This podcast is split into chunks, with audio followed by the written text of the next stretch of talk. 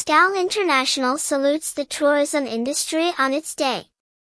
On December 16, 1932, a prominent group of professionals led by Jules Moore, Florimond Volker, Hugo Kraft, Pierre Solai, and Georges Ithier of the tourism industry got together motivated by their strong international friendships and formed what grew to be the largest tourism organization based on a fundamental concept that is, still today, a strong motivator of personal and business relationships, friendship.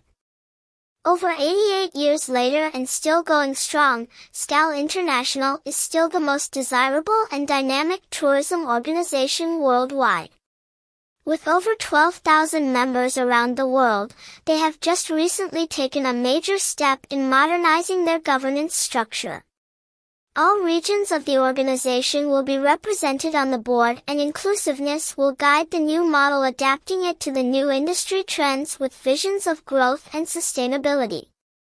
Today, on the day we celebrate tourism, SKAL is about to make the next important move towards its important place within the tourism world.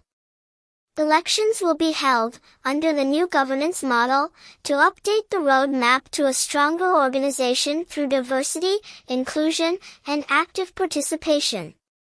Skål says on this World Tourism Day, let's all celebrate with a vision of unity, sustainable practices, and, most of all, delivering what our industry does best: good service, welcoming smiles, and a world of experiences that will generate unforgettable memories for all travelers.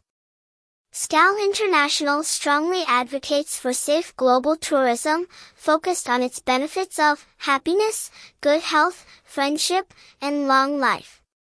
Since its inception, Skål International has been the leading organization of tourism professionals worldwide, promoting global tourism through friendship and uniting all travel and tourism industry sectors.